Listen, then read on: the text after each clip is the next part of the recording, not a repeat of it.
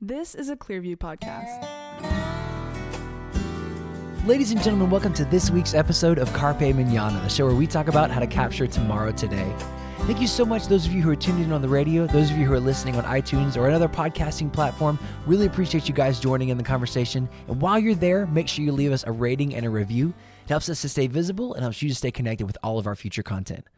Guys, we want to start this episode off the same way we do every week, introducing ourselves to our listening audience. Maybe we have some new listeners joining us today. We want you to get to know us and what we do here at Clearview. So, to my right is Abidan Shah, and I'm in charge of preaching and leadership at Clearview. And to my right, I am Kelsey McKeel, and I'm in charge of kids ministry and theater here at Clearview. And to my right, My name is Rebecca Shah. I'm in charge of administration and kids ministry here at Clearview. And to my right, My name is John Galantis. I'm in charge of worship and media here at Clearview Church. And to my right, Ryan Hill, and I'm in charge of congregational care and student ministry here at Clearview Church. Guys, we want to talk to you about something today that's that's on our hearts. With it being, you know, at this time of the year, we're not sure if we want to do this as a as a yearly thing, but we want to talk to you about September 11th, the events that happened on that day, and kind of how they've impacted us, how they've impacted our culture moving forward. If you haven't done so yet, make sure you go back and listen to our podcast from last year, September 11th. We'll link that in the description for you. Um, but we want to talk to you about September 11th today and kind of the influence it's had on us in the years since. And Dr. Shah, I know you shared a story with us about how September 11th impacted your family personally. Do you want to share that with our listening audience today? Yeah, absolutely. This was um, like any other morning, and my dad was here visiting with us right here in Henderson. And um, he is a pastor, as many of you know, has been pastoring the same church, the only church that he's ever pastored for coming up 60 years. wow, Wow. that's awesome. And some of his members were at that time, and still some of them are uh, in New York City. And so they called him up and they invited him to come and lead some revivals and meetings in New York among the uh, Indian community, the Christian Indian community. Right. And so he was here for that purpose. And so I remember him sitting in the living room with us this early morning. We had all just woken up. And uh, then we began to hear on the news, you know, you, you um, the the news uh, caster talking about, uh, uh, ladies and gentlemen, we, don't- we don't know what's going on, but there's looks like one of the twin towers is on fire. We don't know what's happened there. So that's how it began Right. and from there um, you know reports start coming in as we're watching this uh, live broadcast about uh, seems like uh, from what we're hearing now there was a plane that accidentally flew into the building. And so we're like oh man that's terrible. Maybe their navigation must have messed up or whatever whatever. And so we're sitting there watching the one of the twin towers on on you know on fire and smoke's coming out and all that kind of chaos on the ground as firefighters are running in and this and that's happening.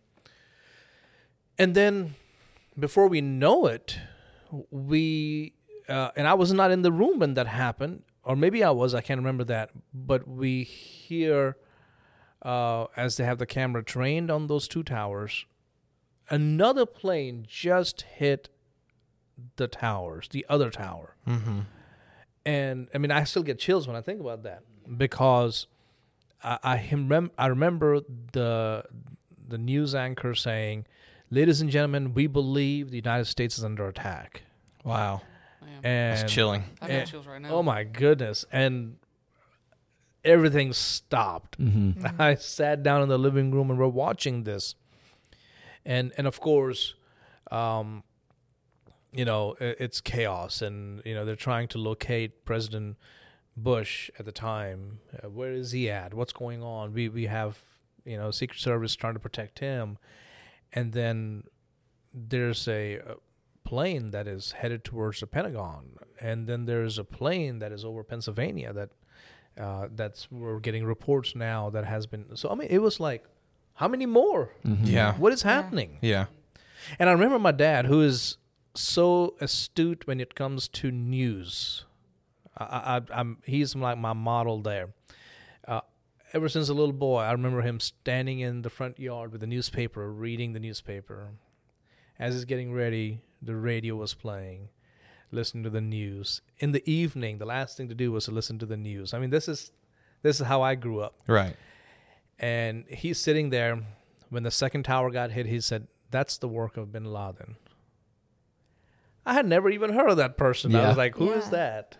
Hmm. in America, you see, we, I think we are so um, illiterate when it comes to news and events Yeah.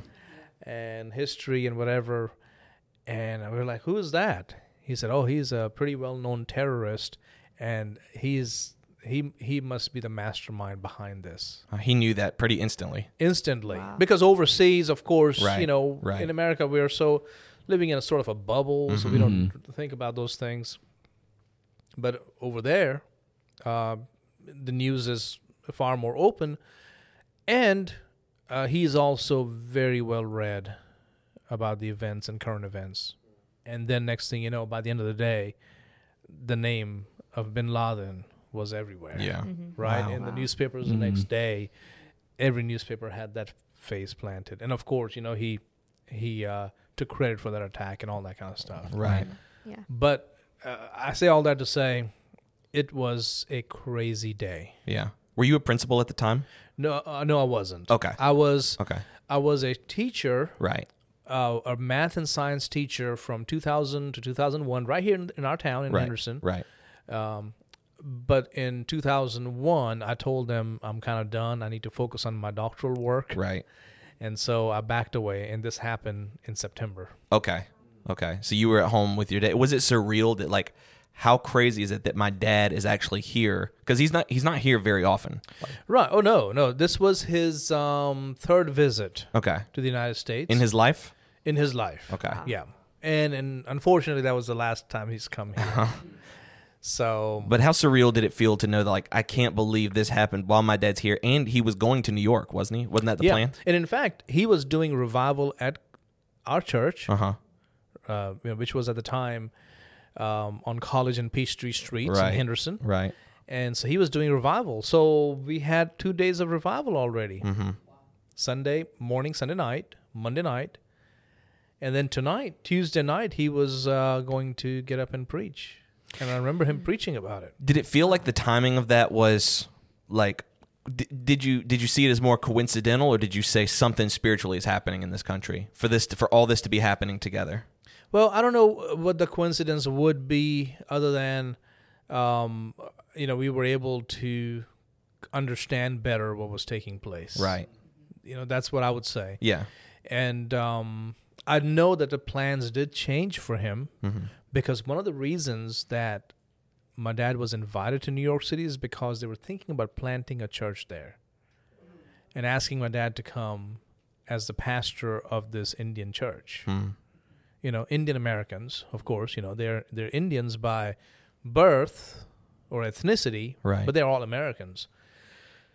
And after that point, from what we heard, some of the people who would have come to those meetings actually died in the trade towers. Wow. Wow. I can't believe that. So, I mean, all those plans pretty much were over. His meetings that were scheduled the next week in New York were canceled, and everything, you know, came to a halt. Wow. So, maybe coincidence in the sense that God changed the plans. Yeah. Mhm. Yeah, that makes sense. Wow. What were uh, I know that we're all various ages in here. What were y'all's impressions that you remember during 9/11? I mean, it's hard to it's hard to remember because it, we talk about it every year, and so it's easy to forget that it happened almost 20 years ago. I think it happened what 2001. Now it's 2020. Yeah. happened 19 years ago. So for me, I was in like fourth grade, um, and my impression of it as a like a nine year old wasn't like it, it's hard to it- it's hard to explain because I remember being in fourth grade, and then my teachers wheeled in that big cart TV on the cart that was strapped in, and Yeah. typically when that happens, everybody gets excited because we're gonna like we're gonna like watch Bill Nye or some something. And I, I remember everybody was excited just because the TV was rolling in, but my teacher was just like distraught. She's mm. crying. And you never see your teacher cry. Right. Mm-hmm. So we were like, "What is this?" And then she pulled it on, and they just we just spent the entire class period watching the news footage. And as a nine year old, I was like, "I obviously planes are not supposed to fly into buildings, but I'm not I don't understand why everybody's so upset. Because in my mind, it's just a, an, it's an accident that happened in another part of the, the country. It could have been another part of the world for all I knew. And then my mom picked me up from school, she's trying to explain it, but like, hey, this is really serious. We might we might go to war under this. The United States is under attack, but there's still not in a nine year old's brain a connection between like the, it, it- there's no reality. There's no weight to it. You know what I mean?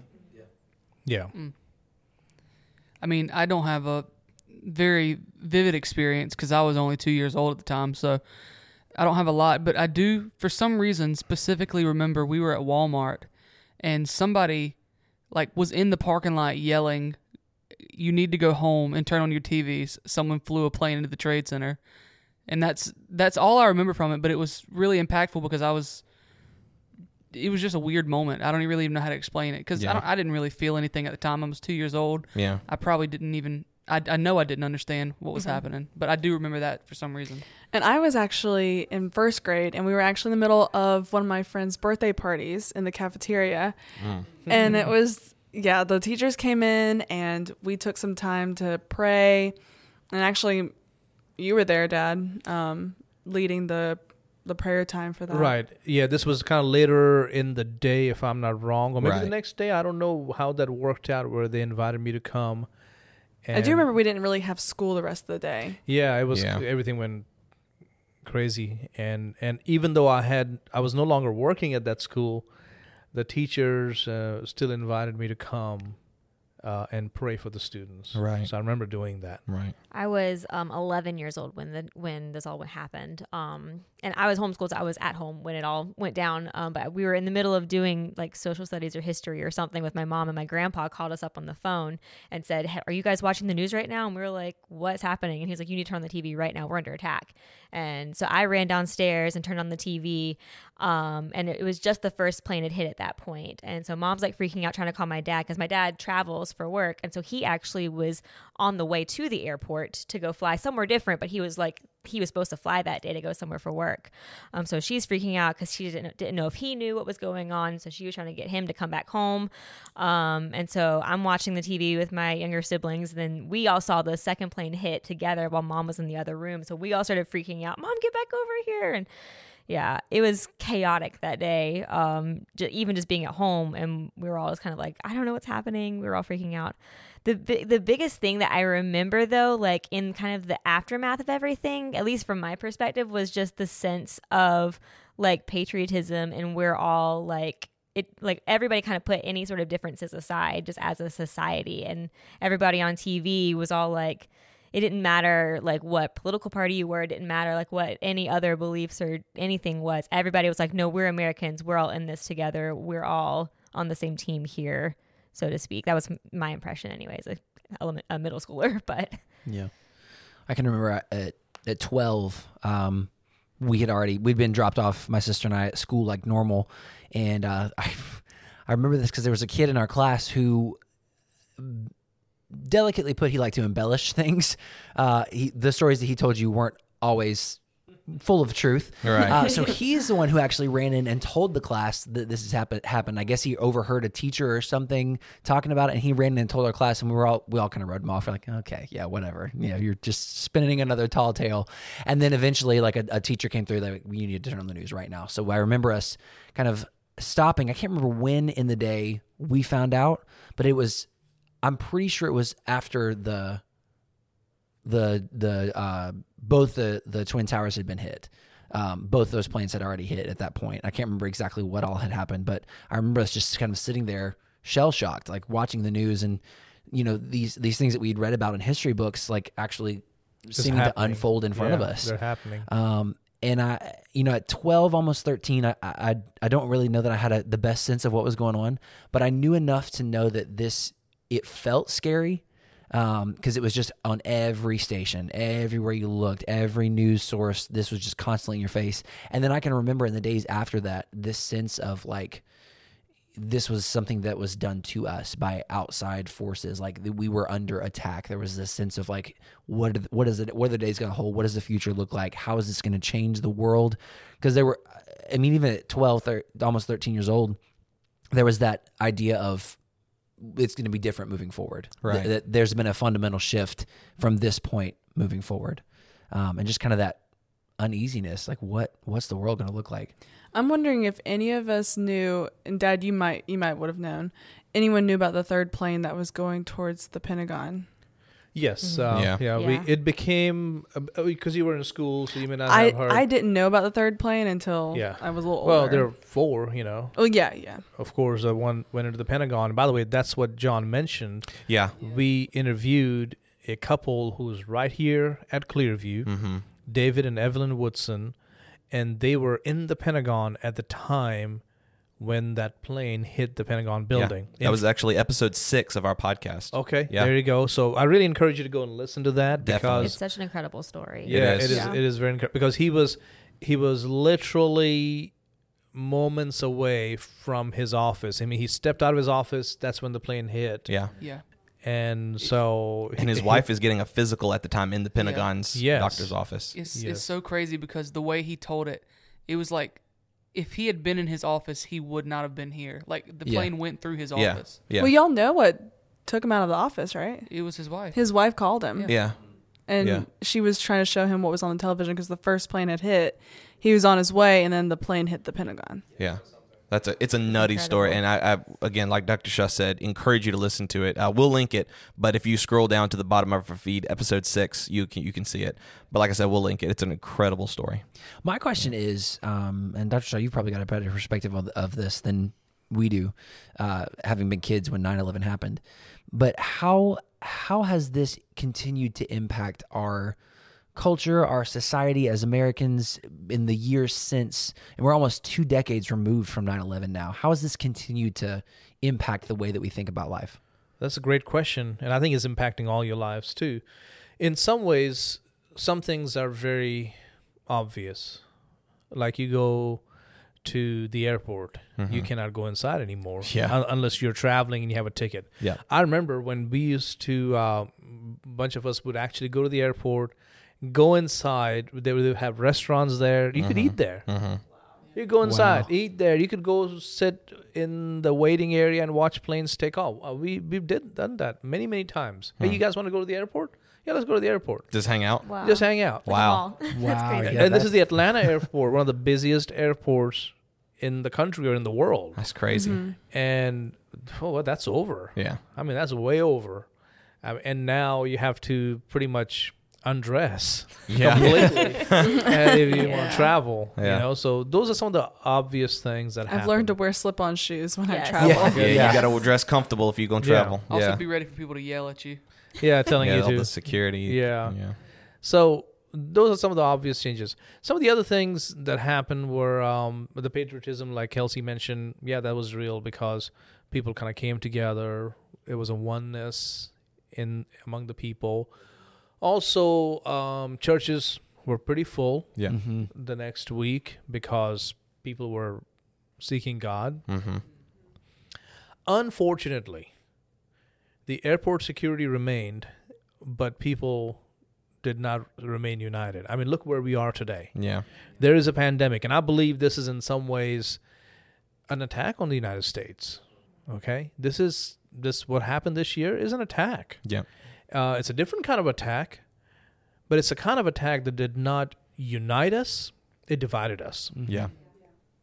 and it did not put church at the forefront like 9/11 did even though that didn't last very long okay but it but at least people were seeking God here how in the world did the church become non-essential Yeah. Mhm. It's almost the exact opposite thing happened. Well, and it's it's crazy too because that was the very thing that was deemed essential after 9-11 that's when Right. people ran Yeah. first yes Yeah. prayer is important Mhm. and praying for our nation is important praying for our firefighters is impor- important our law enforcement our military our president our our leaders whether it's local state national no matter which party we're praying for them Do you think our mindset was totally different then with that tragedy and this one? yeah absolutely i believe in the past eight years uh, or so or 12 years i would say uh, americans have been divided Mhm. purposely divided along racial lines, socioeconomic lines. Um, you know, it's just so on so many levels. Americans have been fragmented on purpose, Mhm. and this um, this crisis that we're facing in 2020, I'm not talking about the whole world, I'm just talking about the United States right now, Right. again, has divided us. And and I think uh, there are some um, forces, dark forces that are doing that. And it's not a good thing. Yeah. Okay. And I, and I have talked to Americans, white, black, Hispanic, Asian, uh, who understand this and they know that this division is not good and we need to come together Mm-hmm. and we need to seek God, not get God out of the way. Make God essential, make the church essential. And so uh, that is the difference I see. Huge difference. Yeah. I would say that one of the things that I remember uh, coming out of that as a result was that in I don't know if you guys ever had to do this, but did you guys ever have to do like current event reports in school? Yeah, I did. after I remember after 9/11 in like 5th, 6th, 7th grade, we had to do things where we would have to find newspapers and um, I don't know if we had really a lot of internet access at the time, but we had to find newspapers and we had to talk about stuff that was going on in the world and we had to write like a little one-page report about it. But I never put together that it was because you know, when 9/11 happened, we as kids and even some adults were just so blind. Like you were talking about uh, at the top of the podcast, we were just so blind to things that were going on. I just didn't. I mean, even as a nine-year-old, but I'm sure if that hadn't happened as a teenager, I don't care what's going on in Yeah. the world as long as I'm safe and happy. Right. And right. I remember that being a thing where it's like, okay, now even kids need to know what's going on in the world. They need Yeah. to be informed. Absolutely. And and keep in mind this was not something unprecedented because this happened during World War 1. This happened in World War 2. This happened in the Korean War, Vietnam War. This was our generation's eye-opening event, 9/11. Yeah. Okay, so that was the case.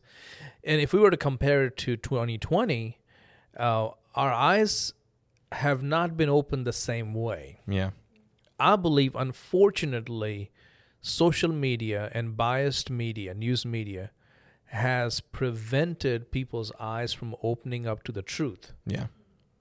So we became, um, or our eyes became open, but not to truth. It actually, it's just, uh, it, it's chaos. Yeah. Open to it- so many different opinions, it's hard to find the truth anymore. Yeah. yeah. How do you think it would have affected us if we did have social media at that time? Wow, that's Ooh. a great question.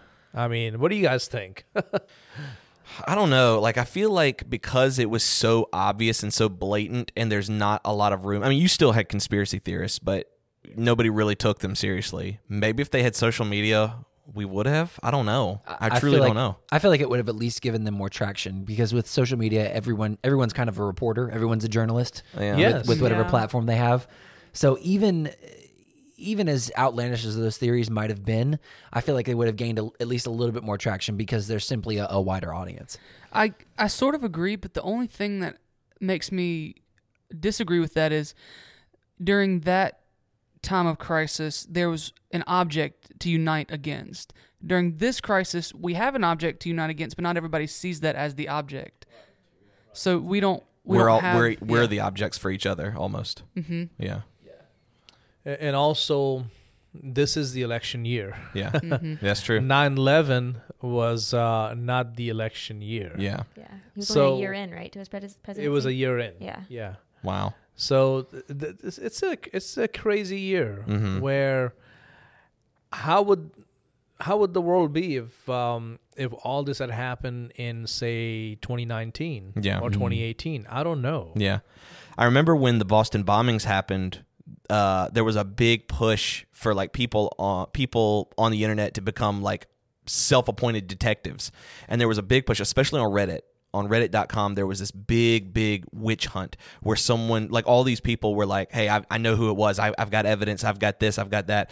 And it, they ended up causing a lot of damage. P- wrong people got arrested for that. And it was I remember I remember reading about that when the Boston bombings happened. I'm wondering if 9/11 because it's such a clear and present danger, it's not just me behind my computer if that kind of that same kind of gumshoe detective thing on the internet would have been happening. Yeah. Mm. Well, I know that we had talked earlier, and you had talked about how there were people that were hurt by this that shouldn't have been hurt. Yeah, that's true. Yeah, I mean there were people who looked, you know, they looked Middle Eastern or Asian, and so a lot of suspicions there. You know, I mean, I, you know, that was kind of obvious. And to me, I'm from India, so I'm dark, darker skin, so I, you know, I felt that too. But I, didn't mind it because I knew this this was happening from that part of the world. So right. I didn't take it personally. I was like, okay, it is what it is. Mm-hmm. Uh, but then there were rumors that were started about businesses owned by people with darker skin tone. Uh, right here in this town, Mhm. where it was like, oh, those we saw those people jumping up and down and and rejoicing over this thing. Hmm. And wait a minute, those people were actually uh, Syrian Orthodox Christians. They Wow. were they were not terrorists Yeah. who were with a you know an extremist Islamic agenda. No, that that was very different people. So What happened to their business? uh, the business shut down. Oh, Seriously. Those man. business shut down because of the rumors, the bad rumors, and so we need to be very careful. Yeah. What is the lesson for 2020 uh, crisis? If you don't know for a fact what you're about to put on the internet, please don't do it. Yeah. Oh, for heaven's sake! I hope all of you listening wrote that down. Please. Please don't. Yeah. Because that was the big thing in 9 it, during 9 11. We're just taking in all this information, but we don't really have a platform to spew Yes. it back out and twist it and contort it. And now you've got that. I've got it in my pocket right now. I mean, here's the thing: if you have gone to college, okay, if you go to college, one of the basic things your professor or instructor will tell you is when it comes to paper writing, not to use the internet. And if you use the internet, maybe once or twice, but the rest of the book should be reference materials mm-hmm. taken from the library, books, actual encyclopedias, dictionaries, not internet please help me understand why is it that people who seem to be educated hold decent jobs seem to be successful or you know whatever middle class doesn't matter why do we think that everything on the internet is fact mm-hmm. I wish I knew. And it's not I not wish even- I knew. it's not even like a good source. It's not like they're going to like EBSCOhost and looking up like certain articles. They're going to like some random, like I don't even know, like New Age website that's talking about Yeah. something. I I mean, just because it has a website does not mean that information is accurate or that information has been vetted Yeah. or there has been some authority behind it. Yeah.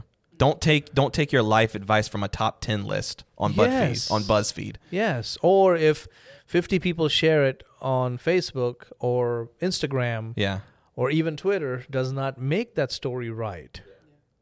And I think that's what one of the problems we have this year is uh, basic college level requirements. You cannot use internet as a source. Yeah. I truly, I truly believe that most people don't even care if what they're saying is true. I, I think the end goal, honestly, sometimes is sounding smart. I, tr- mm. I genuinely don't care if what I'm saying is true or not. As long as you think I'm smart, I'm okay. Right. I Right. think that and being right.